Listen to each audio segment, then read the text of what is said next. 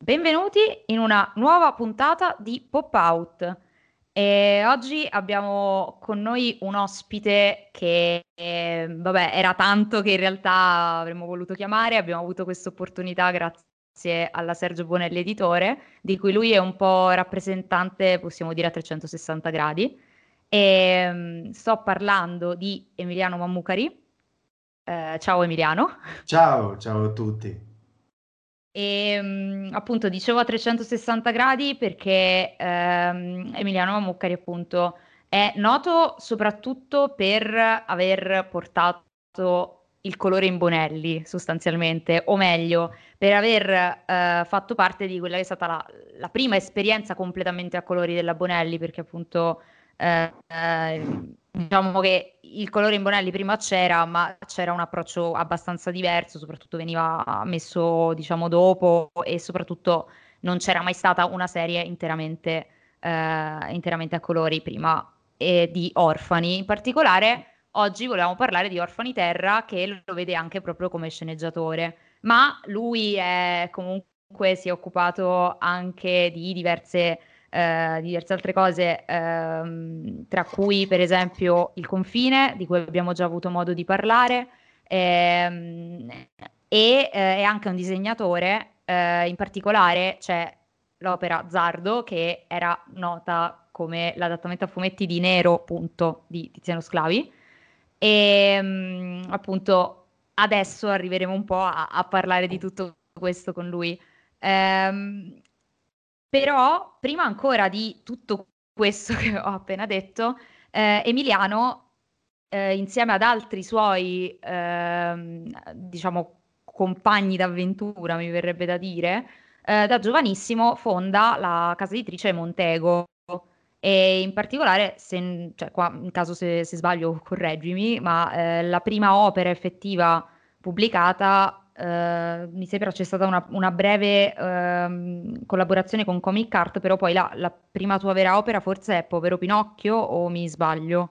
Oh, che bello, che cominciamo proprio dal, dagli esordi. Eh sì, cioè volevamo del fare... millennio scorso, tecnicamente. Eh sì, in effetti sì, perché è uscito nel 99 Pinocchio, Povero esatto, Pinocchio. Esatto, esatto. Sì, io in Comic Art in realtà facevo eh, come dire, sono entrato che facevo il tappabuchi, risolvevo problemi e cose del genere, però lì ho semplicemente imparato un po' il mestiere perché ero curioso come le scimmiette.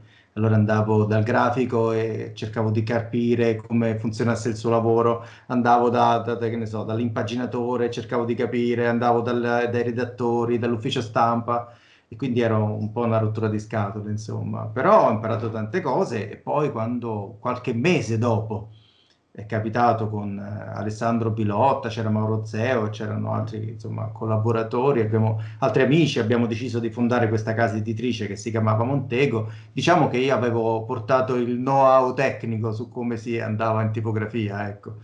Eh, ed è stata una mia piccola fortuna, che poi, devo dire, tutte queste, eh, come dire, queste eh, competenze disordinate eh, alla fine mi sono servite, va, mettiamola così, a creare un modo di lavorare un po' così, un po' a 360 gradi, come l'hai chiamato tu. Eh sì, anche perché cioè, credo sia un po', ora vabbè, non vorrei overinterpretare eh, un'opera di, di, autori esordienti, però tipo in Pinocchio si legge proprio, cioè in Povero Pinocchio si legge veramente tanto quella voglia di trovare la propria strada anche al di là di quelle già in qualche modo scritte da altri.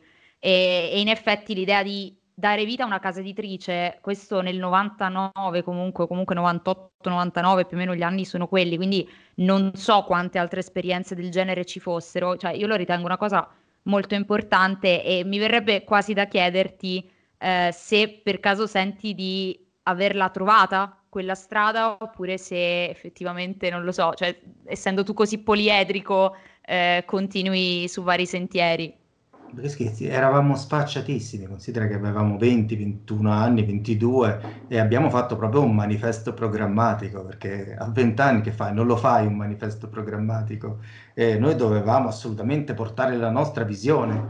La cosa curiosa è che eh, in realtà poi le idee sono sempre le stesse, io non mi sono confrontato ultimamente anche con Alessandro Pilotta, che era uno diciamo, dei fondatori di questa cosa, e sorridevamo sul fatto che abbiamo assolutamente stessa, lo stesso piglio, la stessa attitudine. E quindi, insomma, da quel punto di vista vuol dire che avevamo ecco, le idee chiare, mettiamola così. Sul fatto di, di continuare a essere disordinato, di pasticciare, diciamo che ho appena iniziato, ecco, mettiamola così. Da qualche anno mi sono scoperto, non sapevo di saper scrivere, per cui ho cominciato anche questo percorso che mi diverte molto. Lo faccio a quattro mani con mio fratello Matteo e la prima cosa che abbiamo scritto appunto è questo, questa serie di orfani che si chiama Terra. E appunto a terra ci riallacciamo e io sono qua, anche se Gaia non mi ha salutato, cosa che io faccio sempre con lei quando faccio partire un'intervista. Dico era sempre, l'emozione, era l'emozione no, e la voglia di conquista. Perché... Esatto, la voglia di conquista perché come sappiamo Gaia vuole spodestare, da, da, cioè vuole prendersi il podcast tutto per sé. E... Ma non è vero, ciao Angel, dai, lo sai che ti voglio bene. No, sono un acquario IFNP, sono molto permaloso per questo. E, in ogni caso, su, appunto, parlando di Terra, che è Orfani Terra, uscito a dicembre eh, per la Bonelli, è, sarebbe la quinta stagione di, della serie Orfani, un po' spin-off, perché appunto tratta mh, mm, non diciamo la trama principale, ma appunto quello che succede, che viene sempre menzionato nel filone principale. È un volume unico che racconta tre storie, che come ci ha detto Emiliano, scritte insieme a tuo fratello Matteo, e che presenta un, uh, un sestetto di disegnatori e coloristi che sono Alessio Vallone, Luca Genovese, Matteo Cremona, Giovanna Niro, Luca Saponti e Stefania Acquaro. E quindi ti vorrei chiedere qual è stata la genesi di questa storia? Sì, all'appello mancano anche gli altri due cosceneggiatori che sono appunto gli amici di sempre, Mauro Zeo e Giovanni Masi. Ti salutiamo. È nata in maniera molto particolare, devo dire, in un periodo assolutamente particolare, sia dal punto di vista personale, sia dal punto di vista proprio editoriale in qualche modo, perché eh, io ho, ho, creato insieme a Roberto Recchioni Orfani nel 2010, diciamo, è uscito nel 2013, ma insomma ha avuto qualche anno di preparazione. Però ero arrivato a un punto in cui avevo bisogno di un altro modo di, di affrontare le, il mestiere, perché comunque mi piace disegnare, io nasco come disegnatore, per me il disegno è il, il mezzo di espressione principale. Però comunque mi sentivo in qualche modo anestetizzato mentre disegnavo, non avevo più quella, quella sorta di doloretti, di malesseri che ti crea un mestiere comunque di comunicazione, un mestiere creativo che ti deve mettere in discussione, ti deve far sentire le fregole. E non lo so, è venuto in maniera assolutamente automatica questo passaggio alla scrittura e così mm, ci siamo trovati a parlarne prima con mio fratello di questa storia, che, come poteva essere, eh, di questi personaggi che volevamo raccontare e doveva essere soltanto uno speciale estivo. Invece alla redazione è piaciuto così tanto che è diventato un autentico spin-off, come lo chiamavi te, per cui c'era bisogno anche di un sistema, innanzitutto de, di chiamare i miei collaboratori più stretti, le, le persone con cui collaboro più volentieri, e poi eh, di inventare un sistema di produzione nuovo perché avevamo pochissimo tempo per farlo e avevamo voglia anche di fare qualcosa che non si era ancora mai visto, perlomeno sul panorama di questo tipo di fumetto. Tant'è che Terra ha una serie di, di set, un numero di personaggi, un utilizzo del colore che non avevamo mai affrontato nei sette anni precedenti di Orfani. Mm. E ha anche un, un tema molto particolare perché è appunto quello che sono riuscito a individuare, quello della prigionia, che c'è già fin dalla prima pagina, nel, nella citazione, che è una cosa mi inquieta, se il paradiso è una porta, significa che ci sono dei muri. Sì, abbiamo questo modo di affrontare le cose sempre molto spigliato, molto positivo. No, in realtà nasce da, da una così, da un pensiero che facevo, l'ho fatto leggendo delle cose sui sopravvissuti ad Auschwitz, no? E parlavano del concetto di speranza, che poi è una cosa che secondo me è assolutamente attuale in questo periodo di lockdown, che lo sperare, il pensare che domani comunque le cose si risolveranno, il, lo sperare appunto in qualche, boh, in qualche caso che riaggiusti tutto è una cosa assolutamente pericolosa. La speranza è un sentimento negativo sotto questo punto di vista. Certo ci deve essere, però devi trovargli un ruolo perché altrimenti ti porta a non essere più attivo, a non, a non lottare più, no? Se pensi che le cose vanno bene perché dovresti lottare.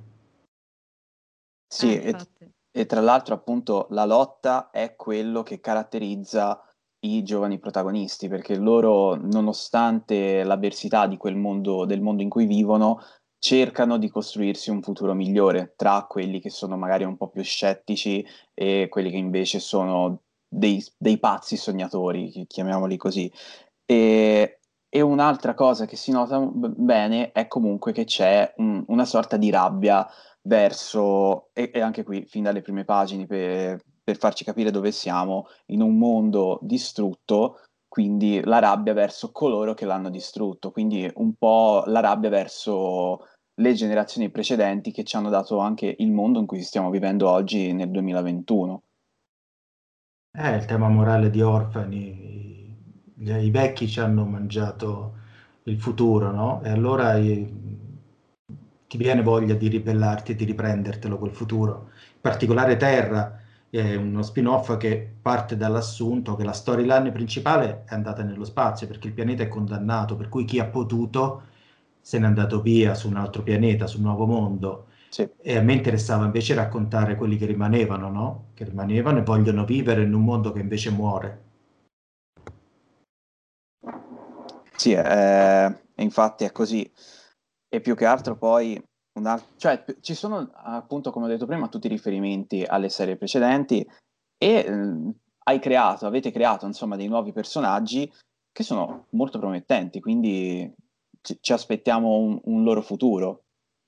Ah sì, noi siamo innamorati di quei personaggi, anche perché l'abbiamo scritto appunto eh, stando molto vicini, parlandone molto, recitandole anche, poi facevamo la revisione dei dialoghi tutti quanti insieme, no? E ognuno di noi aveva preso il ruolo. Io recitavo di solito Kane, eh, Mauro recitava Max, eh, Giovanni faceva Miranda, sembra incredibile, ma lui è bravissimo con Miranda.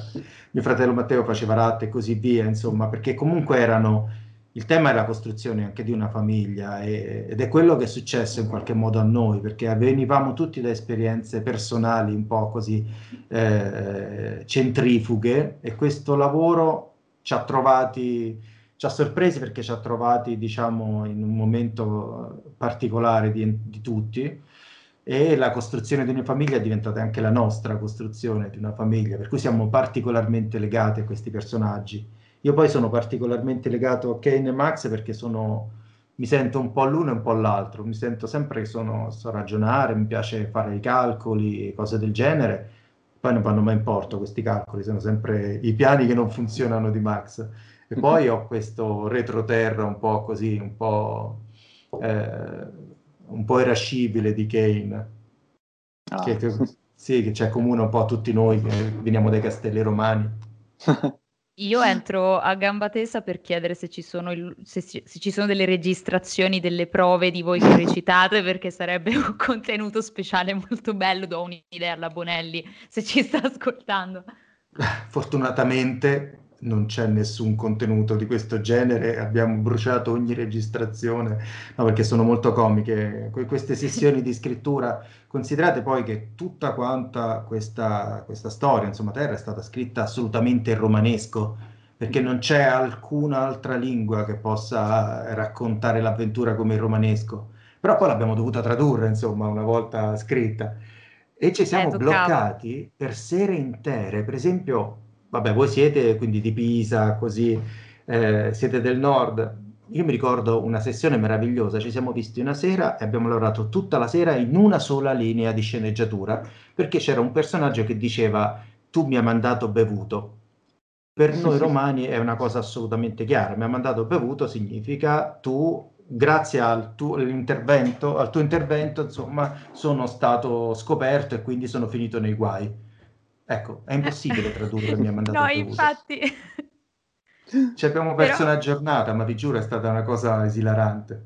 Però vabbè, il romano nei fumetti comunque, anzi forse è una de- de- delle, mi viene a dire lingue, in realtà uno dei dialetti che forse spunta fuori anche un po' di più, però dai, eh, nel senso, ehm, cioè mi viene a pensare a Zero Calcare che ne fa un largo uso, però ecco, questa espressione qua in particolare non l'avevo mai, No, mai sentita. Cioè, eh, Quando l'ha detta stavo cercando di capire in, in che contesto potesse essere, ma fi- fino alla spiegazione non ci sono arrivato. Ma infatti il, diciamo, l'italiano dei fumetti spesso e volentieri sembra un esperanto che si avvicina molto al linguaggio de- milanese, eh, tant'è che ogni volta che scriviamo delle cose particolari noi ci dicono siete proprio di Roma, queste cose. Però io non riesco a capire come mai non viene assurto il romanesco alla lingua ufficiale del fumetto italiano. Questa cosa non mi è assolutamente chiara. Ma anche dell'Italia, secondo me, io sono innamorata del, del- anche dell'accento. Avete, avete un modo di fare voi romani che appunto è molto eh, anche questo dare del tu, ehm, che spesso, cioè, io sento molti lamentarsi di Roma, dei romani, per questo discorso del dare la confidenza, dell'essere anche un po' di pancia, tra virgolette, però in realtà, eh, secondo me, cioè, siete stati anche profondamente romani nell'approccio del- alla sceneggiatura, forse, visto che è molto corale, mi sembra di capire, anche molto, cioè, co- co- mi- a me farebbe veramente strano riuscire a scrivere qualcosa con, vabbè, intanto con mio fratello, perché mi farebbe veramente strano, infatti, e poi comunque con altre persone, cioè sicuramente è un approccio, non so, Beh, guarda, è uno spunto di riflessione molto interessante perché mentre parlavi mi è venuto in mente che poi romano è una parola ecumenica che però eh, non significa nulla perché poi c'è il romano del nord, il romano del sud. Io tecnicamente per un romano non sono assolutamente romano perché chi è fuori da raccordo non può essere considerato romano. Ah, Ti certo. dirò di più, c'è il campanilismo dei vari paesini fuori. Allora, io sono di Velletri, si chiama il mio paesino, mio fratello ovviamente anche,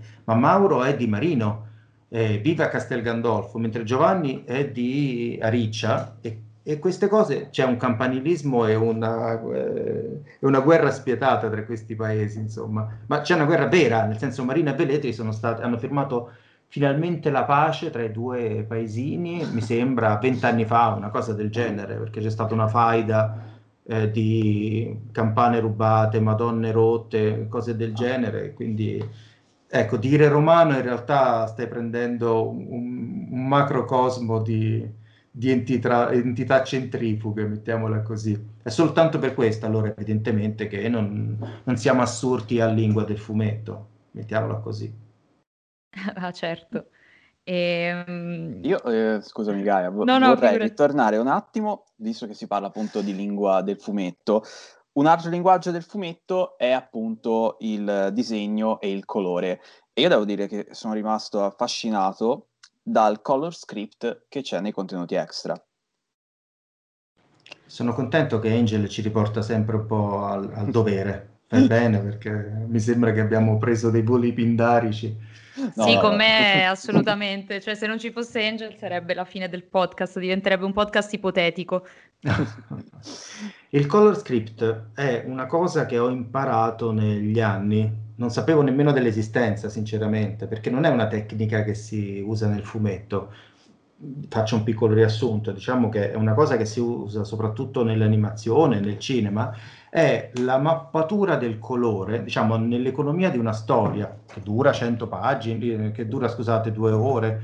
Eh, ogni scena viene, eh, diciamo, denotata ehm, emotivamente attraverso un colore. Io decido che quella scena sarà di un colore piuttosto che di un altro a seconda dell'impatto emotivo che mi serve.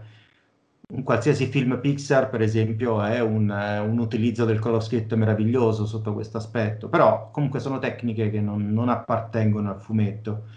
Però siccome appunto per fare Orfani, visto che prima il colore diciamo, non, non- non era stato eh, studiato e portato in maniera industriale a, diciamo, a perfetto compimento, c'è stato pure un avvicinamento attraverso studi e cose del genere. Ho fatto dei corsi con, eh, di animazione, cose del genere. Ehm, sono venuto a scoprire questo magico mondo del collab script e finalmente, un- insomma, con questa storia, con Terra, avevo il controllo totale del racconto dall'inizio, dalla scrittura, quindi fino all'editing, per cui potevo permettermi di improvvisare, eh, di studiarmi una, un color script adatto. Devo dire che i risultati sono interessantissimi perché c'è un ritmo che non eravamo ancora stati in grado di dare a, ad altre storie, ad altre stagioni di, di Orfani. Con mm. tutto che, insomma, nell'arco dei sette anni di, eh, di percorso di Orfani comunque abbiamo avuto un'evoluzione del colore assolutamente interessante. Eh? Le prime cose erano comunque funzionali, andavano bene, ma nel nulla rispetto a quello che riuscivamo a fare, che siamo riusciti a fare con Terra. Sì, infatti guardavo qua per quanto riguarda appunto il ritmo della narrazione, che si alterna sempre un colore scuro, un colore caldo a un colore freddo. Di più, anche colori saturi colori non saturi, eh, complementari, cose del genere. Di trucchetti ne abbiamo usati tanti, diciamo così. Però questo è stato l'esperimento che ci ha portato a fare un altro utilizzo del colore nuovo rispetto a quello che avevamo fatto prima e che si è visto prima sul confine le prime cose, anzi no, prima su Mr. No Revolution, che diciamo è stato il, l'evoluzione diretta di questo, di questo nuovo mh, magmatico metodo che stavamo sperimentando, e poi sul confine. Mm-hmm.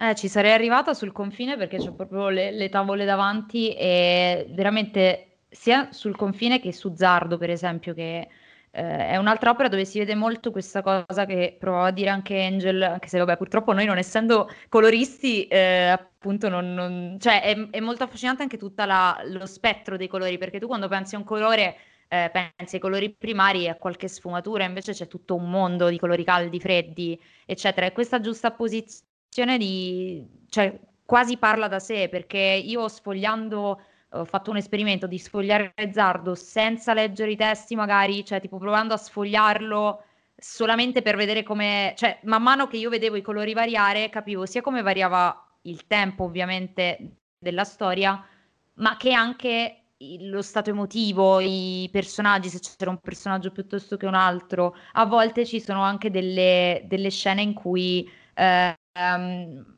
magari una vignetta all'interno del te- della tavola è di un colore diverso ed è proprio, uh, non, non, so neanche come descriverlo, è un po' difficile descriverlo in audio questa cosa, però uh, appunto, cioè, credo sia proprio questa cosa del color script, cioè il fatto che vedi proprio la, la variazione anche all'interno della stessa tavola a volte.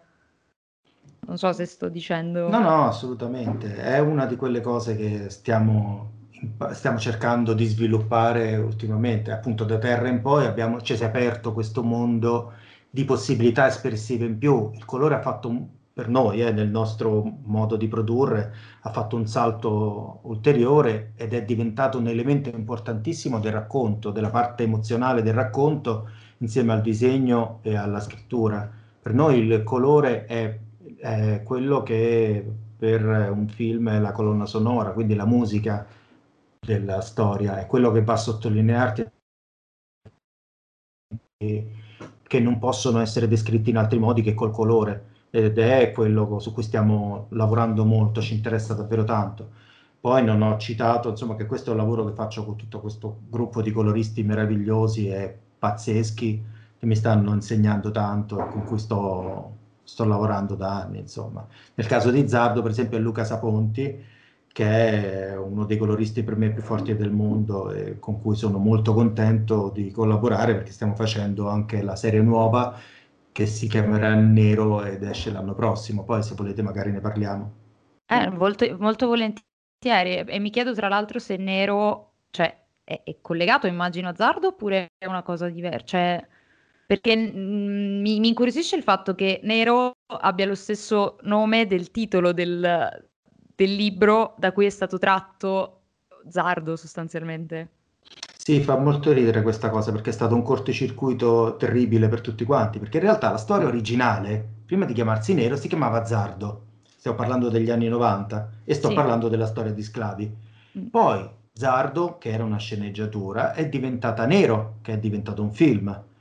Poi Nero si è persa, la sceneggiatura è stata persa in un cassetto ed è rispuntata dopo 30 anni ma tra l'altro l'ha trovata il regista, cioè l'ha trovata tra l'altro il regista del film, se non sbaglio, cioè, o qualcosa del esatto. genere, perché nelle... Ma, cioè, questa cosa è bellissima. sì, tra l'altro sì, è, Gian... è, Giancarlo Soldi, se non sbaglio. Sì, no, l'ha trovata Giancarlo lui. Soldi, esatto.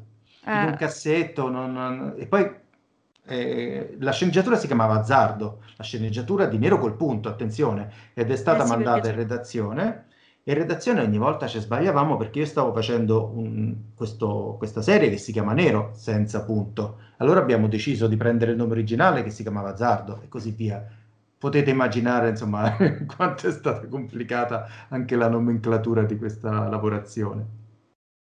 Eh no, infatti, no, e infatti a un certo punto c'è stato un momento in cui ho avuto proprio confusione anch'io da, da lettrice perché dovevi lavorare, sapevo che dovevi lavorare a nero e poi in realtà era comparso Zardo, quindi ho detto, ma sarà, vabbè, e- ma tra l'altro in tutto ciò, ehm, eh, cioè stiamo appunto, ehm, cioè mi viene in mente, io sono quella che torna alle origini, eh, ma appunto il, cioè questo uso del colore eh, cioè, è vera la storia per cui in realtà, cioè, ne avete parlato proprio direttamente con Sergio Bonelli, che comunque vi ha dato più o meno, cioè, co- com'è, com'è stato questo incontro e com'è nata l'idea poi di fare una serie completamente a colori? Perché eh, in realtà, eh, cioè, effettivamente non, non c'erano prima delle serie completamente a colori in Bonelli, eh, o comunque erano delle cose non, cioè, non lo so, inserirsi in una, in una cosa che comunque, cioè, in una ehm, in un approccio molto strutturato come quello Bonelli, con qualcosa di nuovo, mi incuriosisce sempre capire come, cioè, com'è possibile, cioè come avvenga questa cosa, ecco. È stata una concatenazione di eventi fortuiti e fortunati. Allora, noi avevamo proposto di fare il primo volume, il primo numero a colori, però in realtà da parte della redazione c'era già la volontà di passare al colore, anche per una serie di eventi che sono proprio tecnici, cioè eh, tipograficamente il colore, il costo del colore si era abbattuto, quindi c'era la possibilità di fare un tipo di stampa eh, a grandissime, ad altissime tirature completamente a colori. Una questione tecnica, diciamo, su cui non mi avventuro, però il discorso è questo qui, quindi c'era questa cosa. E quando noi abbiamo detto facciamo il primo numero a colori, eh, la redazione, Mauro Marcheselli, che era il direttore editoriale de- di, di quel periodo, e Sergio Bonelli ci hanno detto no, no, facciamola tutta quanta a colori.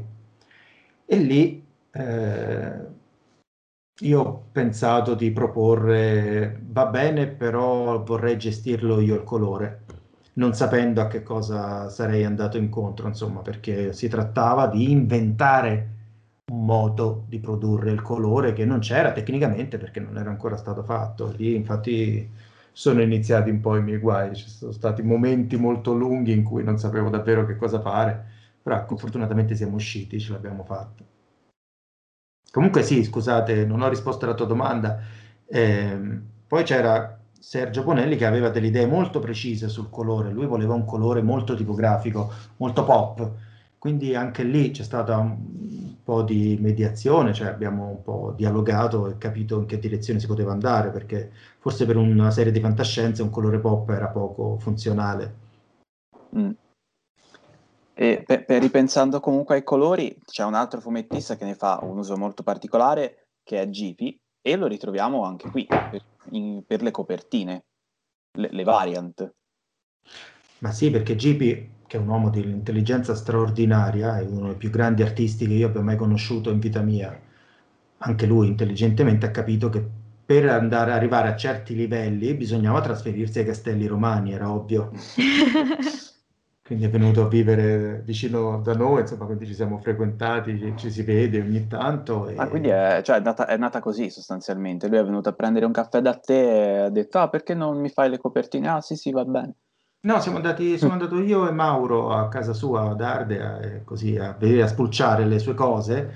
E lui stava facendo la terra dei figli, che comunque con Eh, altre... che lì tra l'altro cioè, È ha un scelto altro- proprio di spogliarlo del colore, cioè lì, lì l'esperimento è stato il contrario, perché lui era molto famoso per questi acquerelli meravigliosi, cioè acquerelli credo sia la tecnica, non lo so, aiuto. Sì, sì, Però sì, ecco, queste, queste- proprio per queste cose di colore incredibile e ha deciso di asciugarlo, cioè se non sbaglio era proprio voluto. Vabbè. Sì, di più, ha deciso di raccontare una storia togliendosi dalla prima persona, no? Che è una cosa Mm.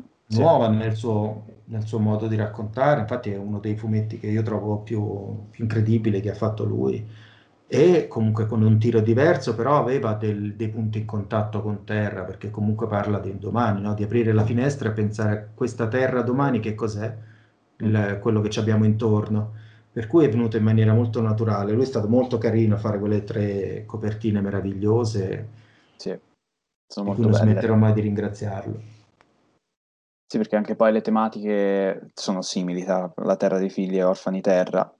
E poi appunto la terra, no? È, è, è, quello a cui ci stringiamo di più e che purtroppo rischia di esserci tolta da, da un giorno all'altro. Eh sì. Eh ce lo siamo un po' cercati, direi. Ora non è per... Non noi personalmente, ma appunto, co- come si vede nel fumetto, le, le generazioni precedenti. Ecco. E noi d- abbiamo ereditato, nostro malgrado, una situazione che non ci appartiene. Eh, e dobbiamo rimboccarci le maniche e, e risistemare i casini degli altri, mettiamola così. Mettiamola in positivo, va, mettiamo un, un punto di speranza. Eh sì, appunto si parlava appunto di speranza, quindi... Eh... No, ma oltre a, a GP un altro incontro la ritornerò ehm, su, su, su, Zardo, ma eh, appunto c'è la domanda che, che immagino ti verranno fatto, vabbè, e rifatto, però immagino che... Eh, cioè, d- dal fatto che anche prima, quando abbiamo chiacchierato prima di questa intervista, io intravedevo un poster di Dylan Dog eh, che spuntava, quindi immagino tu sia comunque, eh, oltre che averci lavorato, sia anche un fan di, di Landog, quindi cioè, mi chiedo eh, come è andata quando effettivamente ti hanno detto che ti saresti approcciato a, a, a un cioè che, che, avresti disegnato qualcosa che era stato creato da, da Tiziano Sclavi, che appunto è, che appunto Zardo. Beh, è stata un'esperienza interessantissima perché per me era uno dei motivi per cui faccio questo mestiere, no? Eh, quel poster che avevi visto è, un, è, una reminiscenza di quando ero adolescente, quindi è la, forse è la cosa più vecchia che ho a casa, oltre a me. E... È degli anni 90 quel poster, se è quello che penso io. Cioè, eh, esattamente, eh... capito? e niente, per cui per me è stato il, punto, il momento in cui ho cominciato a guardare questo media, ho pensato, ma davvero si possono dire delle cose così con il fumetto? E senza accorgermene ho iniziato un percorso, insomma, quindi per me aveva una valenza emotiva forte. Devo dire che per fare Zardo e quindi confrontarmi con, con Sclavi, parlarci al telefono è stato molto bello, molto intenso. Eh, anche parlare degli anni 90, no? ritornare indietro con, con la testa agli anni 90, perché io l'ho vissuti da quindicenne ovviamente, lui l'ha vissuto in un altro modo. Raccontare la storia di Zardo e scegliere il taglio, cercare di non fare una marcord, questo è stato il punto più, più interessante di questo lavoro per me. E quindi è fare una specie di un, un lavoro quasi prustiano, però senza, senza tornare indietro con la nostalgia, insomma. Tra l'altro ho ricominciato a disegnare a mano, io adesso disegno come tanti, insomma, con, con la tavoletta, con queste cose così, invece lì volevo proprio un approccio analogico, volevo proprio ah. risentire l'odore di spirito dei pastelli, dei, dei pennarelli, quelli, quelli a benzina, quelle cose puzzolenti. Quindi esistono delle tavole originali di, cioè, perché eh, c'è questa cosa che il digitale ti dà un sacco di possibilità, però non hai la, quella cosa bellissima che è la tavola con le correzioni fatte sopra, che è una cosa che io trovo super affascinante, però. Sì, sì, è voglia, esistono più che altro poi vignette sparse, perché io disegno con uh, delle vignette molto grandi, quasi su a quattro ogni vignetta, anche sbagliando, anche facendo errori, eccetera, però le disegno in questo modo. Infatti da lì in poi è un tipo di approccio al disegno che ho ripreso, mi piace molto. Eh sì, perché in questi casi si fa, credo, imma- cioè, credo si faccia la, la vignetta più grande perché poi, cioè, a- anche per esempio tutte le, le varie, i vari layer, cioè, vengono, cioè, co- co- come funziona questo processo. Io sono molto affascinata perché non, non disegno, però ogni volta guardo il lavoro degli altri con occhi veramente incantati. Ma io lo faccio da vent'anni questo mestiere, ogni volta, ogni tavola faccio un processo diverso, mi invento una cosa diversa e quella precedente non funziona, quindi stai chiedendo alla persona più sbagliata in assoluto. Allora entro io a, a fare la domanda. A salvare. cioè, eh, visto che comunque sei sia sceneggiatore che disegnatore, ti approcci, da, vabbè, ok, che comunque sono due mh, approcci diversi, però c'è un modo particolare in cui ti approcci a uno o all'altro? No, sono curioso e cerco di sperimentarle tutte. Poi con la sceneggiatura sono ancora più curioso perché è una cosa nuova, no? Quindi devo scoprire tutte le, le possibilità espressive che ho, magari devo, so che devo migliorare tanto, per cui eh, ci devo studiare, ci perdo le notti, rifaccio, riscrivo e così via. È tutto un gioco per me. Ma penso, n- non lo dico in maniera negativa il fatto del gioco, però penso che in questo mestiere la dimensione ludica, cioè l'avere un, un altro sguardo al, al, mestiere che non sia proprio professionale, è quello che ti, ti, tiene, ti tiene sveglio, ti tiene vivo. Io perlomeno la vivo così, non riuscirei mai a fare qualcosa appunto anestetizzato, come ti dicevo all'inizio della nostra chiacchierata. Sì, e appunto questi, cioè, è, è, particolare, no? Perché ad esempio quando uno si approccia alla sceneggiatura può agire in due modi, o si immagina mm, que- quella scena particolare che ha in mente come se fosse già una sequenza, quindi non lo so, una sequenza quasi cinematografica, oppure se la immagina per scene, per vignette. Con te come succede? Eh, vedo che hai fatto i compiti, bravo, così si fa. Ma io ho un immaginario ovviamente visivo, per cui subito piazzo la telecamera, faccio il movimento di macchina, so esattamente in che punto della scena sto, dove inizio, in che direzione devo andare, mi faccio gli schemi, le mappe, esattamente come farei con il disegno. C'è questa cosa di farsi le mappe, gli schemini che è fondamentale, no? Tu devi sapere dove stanno gli oggetti, dove sono le cose, in che maniera stai raccontando, in che direzione devi andare con il racconto e poi devi cercare di, adesso lo dico in termini cinematografici, però di staccare il meno possibile, di creare quello che si chiama un piano sequenza, ecco la stessa identica cosa, io ovviamente la porto nella scrittura, ora non so se è un bene o un male, se è giusto o sbagliato, però è il mio approccio e, e quindi è assolutamente visivo, sì, senz'altro, però devo dire che anche il disegno eh, è comunque, mh, per come lo, lo, affronto io, per come lo vivo io, è un linguaggio, va bene così, eh, è un modo di comunicare quindi lasci anche mo- molta libertà al disegnatore quando sei tu a sceneggiare. Ecco, questo per le prime sceneggiature è stato davvero un dramma, perché io mm. pensando di far bene, io facevo layout, che mi costa, quindi io disegnavo proprio la sceneggiatura, solo ah, che per ecco. un disegnatore è la morte questa cosa, mm. perché ognuno ha un sistema di disegno, ha un mondo da raccontare e ha delle regole interne che sono sia di disegno sia di racconto perché devono seguire un segno, una sensibilità, un, un, flusso di pensieri. Tu non puoi entrarci dentro in questo modo. E io questa cosa, tra l'altro, che da disegnatore non avrei mai accettato, ovviamente, però mi veniva naturale. Fortunatamente comunque ho collaborato con dei disegnatori che sono fortissimi, sono straordinari e quindi abbiamo trovato un altro modo. Adesso, di mezzo. No, adesso evito, non lo faccio più, ma giustamente, insomma, non, viene una cosa rigida non posso portare il mio racconto, il mio modo, la mia narrazione sul disegno di un altro, ma non è nemmeno, non solo non è giusto, ma è anche sciocco, è proprio controproducente. Ma quindi, cioè, mh, mm, perché un'altra, un'altra delle cose che ci incuriosisce è proprio il dialogo che si viene a creare. Tu in qualche modo sei uh, quasi, cioè, privilegiato perché appunto hai, puoi, cioè, tu potresti risponderci sia dal punto di vista dello sceneggiatore che dal punto di vista del Ehm, dello, cioè, del disegnatore in questo senso, nel senso il tuo approccio con le varie persone con cui ti interfacci, anche quando si tratta di, per esempio, curare il colore, l'hai fatto con tantissime serie, appunto anche, eh, anche K11 di cui fai anche le copertine, se non sbaglio, di sì, cui avremo sì, modo sì. di parlare in futuro probabilmente.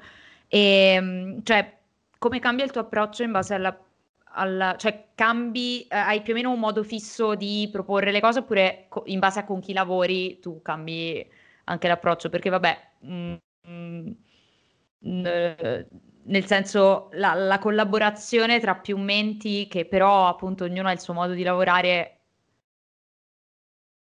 cioè, mi, mi, mi incuriosisce abbastanza. Beh, sono fortunato perché sono circondato da persone che mi sopportano e sopportano questo mio pasticciare continuo in campi che non mi competono. Questa è la prima cosa. Eh, No, poi ogni volta c'è un approccio diverso, tu devi entrare dentro la storia, è la storia che comanda, no? Sono i personaggi, tu devi riuscire a raccontarli, a, a capire qual è il loro mondo, come vanno descritti, come vanno raccontati, come vanno colorati, no? Per esempio, una delle prime cose che avevamo deciso, insomma, è di eh, cambiare approccio di colore per ogni storia, cioè di seguire ogni storia deve avere la sua voce, deve avere la sua colonna sonora e quindi deve avere il suo colore. Tant'è che i colori del, di, di, Orfani sono assolutamente squillanti, sono tutti colori sparatissimi. Orfani, la nostra idea è che tu devi leggerlo anche con la luce spenta per quanto devono essere forti i colori. Mm.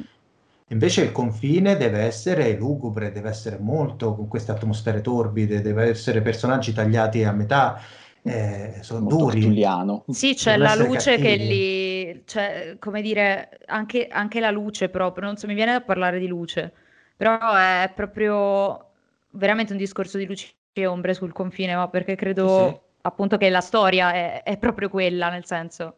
Eh sì, sono personaggi tutti spezzati, sono storie di persone che sono in penombra, per cui tu devi raccontarle in questa maniera, gli devi creare il mood giusto, eh, per noi è importante. Cosa diversa, per esempio su K11 invece dove vabbè, de- racconta della retorica, la retorica del potere, e quindi abbiamo deciso di usare un, degli trucchi, per esempio abbiamo usato i rossi, abbiamo esaltato a dismisura i rossi in maniera che andassero tecnicamente, si dice, fuori registro con, racco- con eh, la, la, stampa tipografica, cioè che si esasperassero, proprio per, eh, per, stabilire un codice che era in qualche modo esterno alla, alla storia vera, come se ci fosse sempre un controllo di un potere superiore. Questi sono i nostri pensieri mentre sviluppiamo un concetto di colore.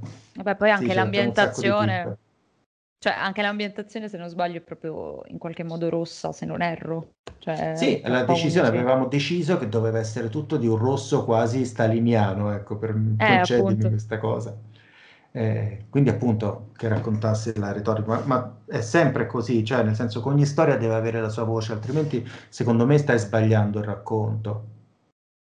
E passando dal rosso al nero, eh, come beh, il titolo di un noto libro, ma eh, Passando al nero invece, però nero il tuo nero, cioè, non, non, so co- non, so a questo punto come introdurlo, però il nero di cui stavamo parlando prima che non è nero punto di sclavi. La serie. Poi, esatto, nero la serie, facciamo tipo i teaser come su Sky. E come ehm, appunto mh, a, questa, a questo progetto come ti stai approcciando invece, se vuoi dirci qualcosa? Abbiamo usato la parola approccio tantissimo, tra l'altro. Io, sarà sì. un, una puntata di approcci, la, la, metterò nel titolo questa cosa. Vabbè. Era scritto da me e da mio fratello ed è la storia di un guerriero arabo durante il periodo delle crociate, dal punto di vista arabo appunto, nel momento proprio in cui nasce il jihad.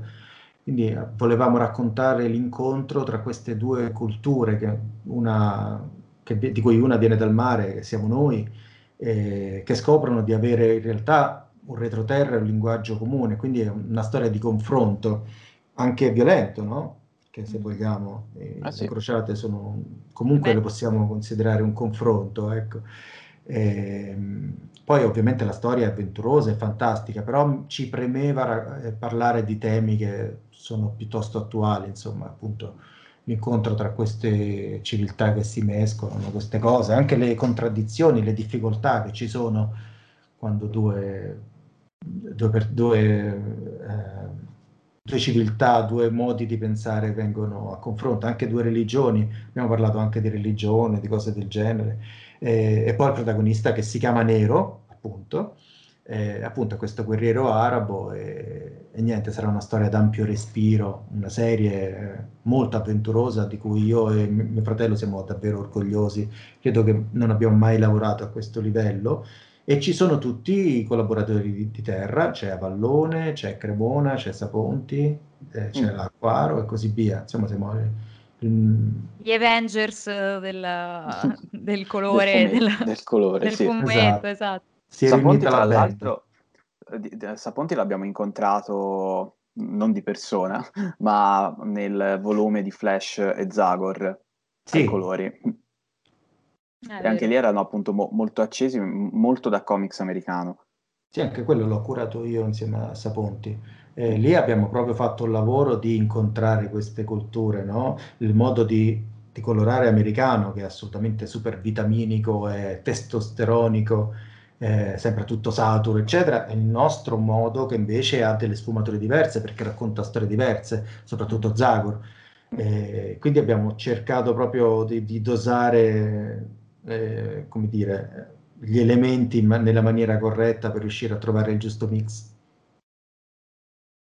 Eh, cavoli, io sono curiosissima comunque di questo nero perché, vabbè, hai tirato fuori, cioè mi sembra molto interessante il discorso del punto di vista comunque perché, eh, cioè comunque di solito quel tipo di storia lì viene raccontata ovviamente da un punto di vista occidentale, nel senso, quindi eh, anche un po' di attenzione a quella che è la religione eh, è interessante, cioè io ho fatto, al, io ho fatto filosofia e mh, ho fatto un corso di filosofia araba e medievale che appunto parlava Ah, che proprio bello. dell'origine dell'Islam, eccetera. Sì, vabbè, era stato un corso veramente interessante, anche perché là inizi a capire eh, delle cose sull'Islam che di solito ignori perché tendenzialmente abbini l'Islam a un certo tipo di immaginario che tendenzialmente è solamente la sua eh, versione più violenta. Cioè è come se noi giudicassimo tutta la religione eh, cattolica cristiana solo dalle crociate.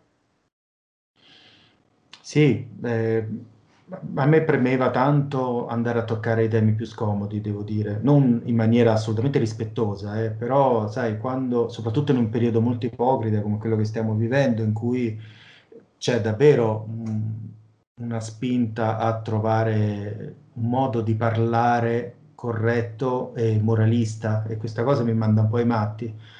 Io sono convinto che invece si possa parlare di tutti gli argomenti, l'importante è conoscerli, avere rispetto, ma avere tanta conoscenza delle cose, anche della, per esempio, non, non so, a me questa storia è venuta in mente quando ho scoperto che la parola jihad viene dai salmi, che sono i nostri.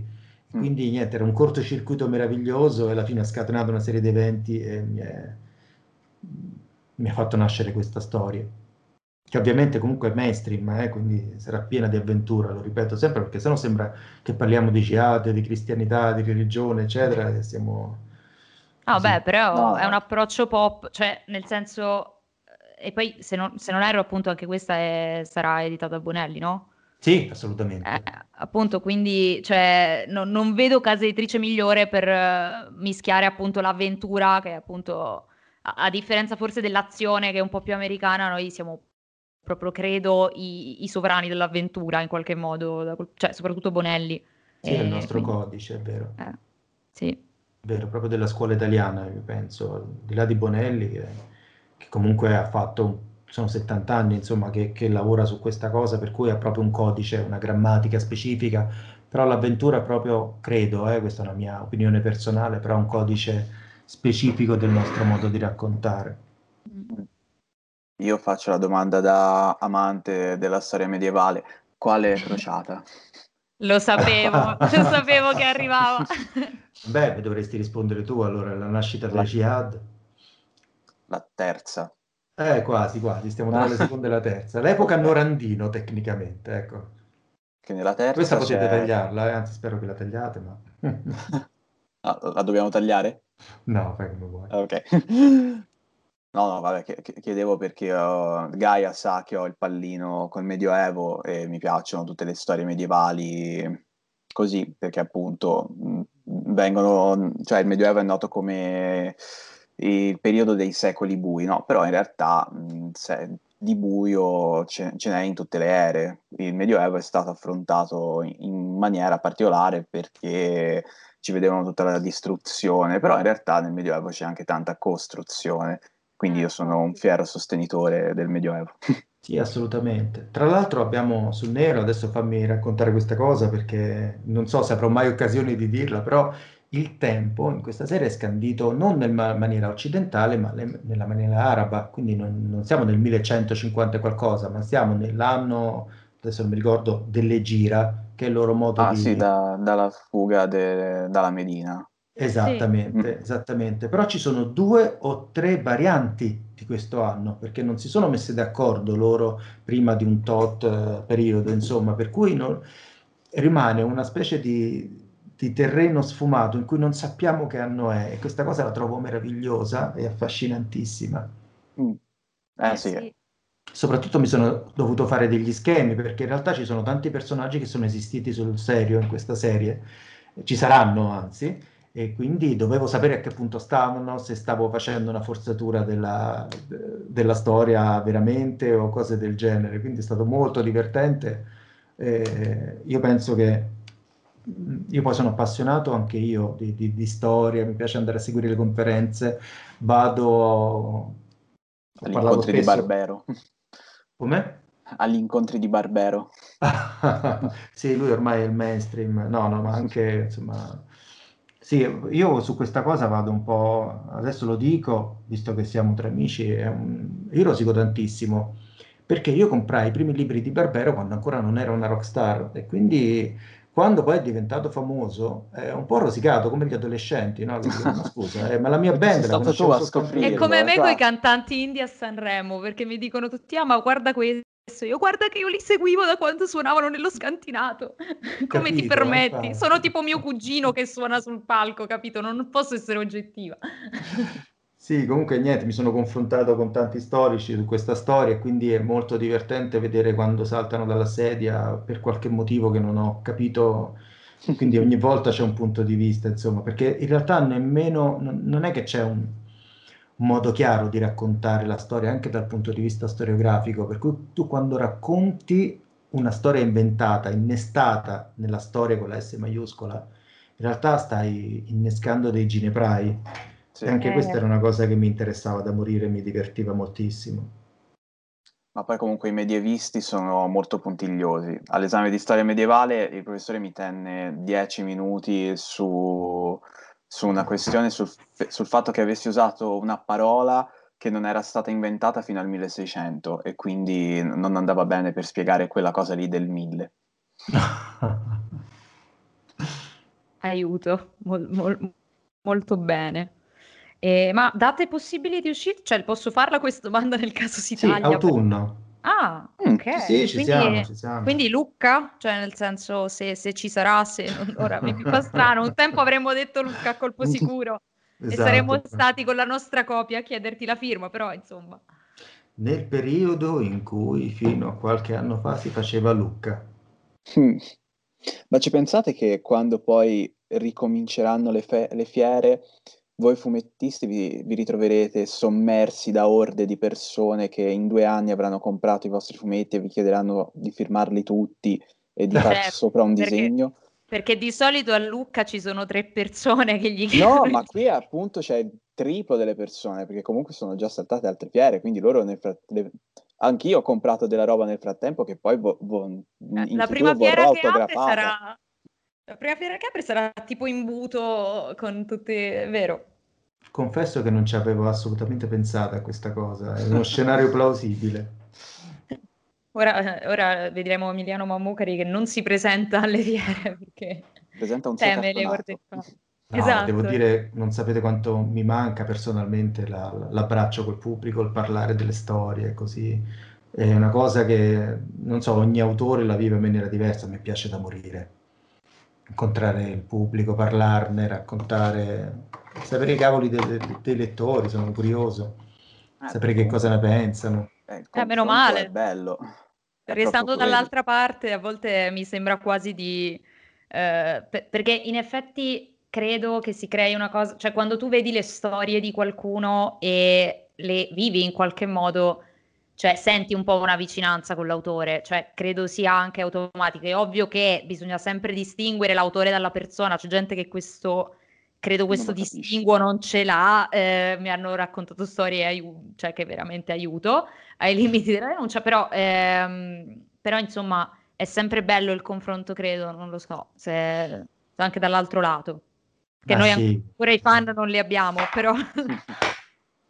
ma tu racconti una storia per qualcuno, devi avere un interlocutore, non puoi scriverla per te stesso, io questa cosa non ci credo. Magari qualche autore invece dirà assolutamente il contrario, eh, ed è comunque un'opinione legittima, però io ho bisogno dell'interlocuzione, ecco, ho bisogno del confronto, assolutamente.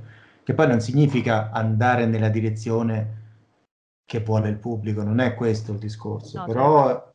Perché devi sempre essere in grado, almeno se fai questo mestiere, di sorprendere, di trovare direzioni che non erano attese, però hai bisogno del confronto e il in qualche modo il confronto ha bisogno di te. Lasciatemi fare questa cosa filosofica.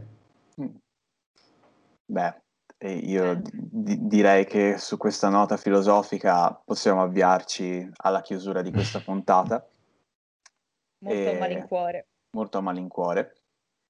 Intanto ringraziamo Emiliano Mammucari per essere stato qui con noi. Grazie a voi, grazie.